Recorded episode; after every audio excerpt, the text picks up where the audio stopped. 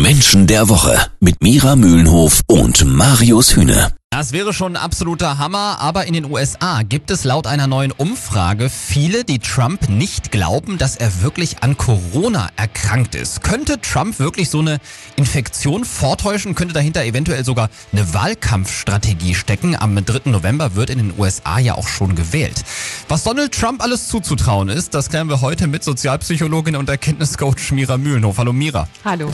Mira, vorweg kannst du uns äh, die Persönlichkeitsstruktur von Donald Trump noch mal ganz kurz erklären? Ich weiß, dass viele sagen, Ferndiagnosen sind nicht möglich, aber es gibt ja schon Mittel und Wege in der Sozialpsychologie, eine Einschätzung von einer Persönlichkeit zu bekommen. Mhm. Und bei Herrn Trump ist es die intrinsische Motivation Macht, heißt, der Staat bin ich, es gibt keine Regeln, ich mache Regeln selbst. Mhm. Und dazu gehört das überzogene Selbstbild, ich muss niemanden fragen, es gibt auch niemanden, der mir etwas zu sagen hat, im Sinne von beratungsresistent. So eine Persönlichkeitsstruktur hat, sage ich mal, vielleicht auch Vorteile. Im Moment ja. sehen wir aber eher die Nachteile, nämlich da ist wirklich jemand, der alleine entscheidet und sowas ist immer grenzwertig. Ob es unter dieser Voraussetzung möglich ist, dass Trump sogar eine Corona-Infektion faked und für seine Zwecke missbraucht, das hört ihr gleich bei Menschen der Woche.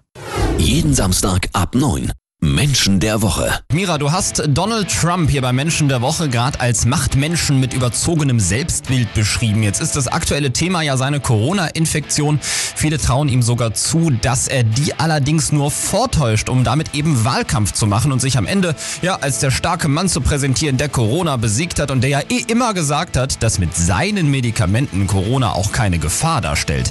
Mira, jetzt bist du keine Ärztin, aber Psychologin. Was glaubst du, ist Donald Trump sogar sowas zuzutrauen? Bei ihm ist es so, wenn er davon ausgeht, über mir kommt keiner mehr, der mir zu sagen hat, was ich zu tun habe, dann mhm. sind mir auch alle Mittel und Wege recht, dann entscheide ich.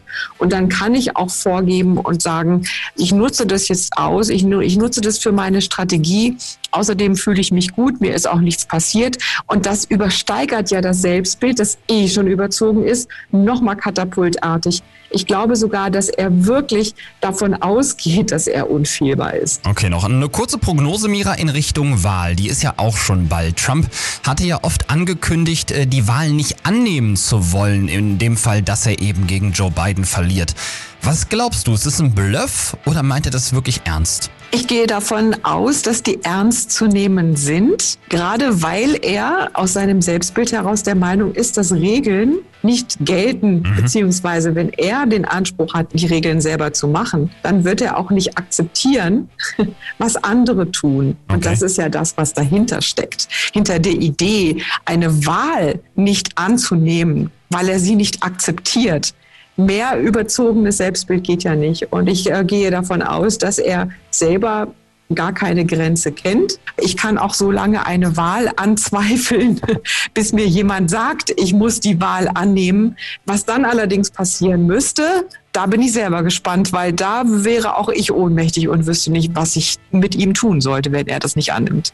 Aber davon auszugehen, in der Tat sollten wir. Also, um das mal ganz kurz und knapp zusammenzufassen, was Erkenntniscoach Mira Mühlenhof ja heute über Donald Trump gesagt hat, dem Typ ist absolut alles zuzutrauen.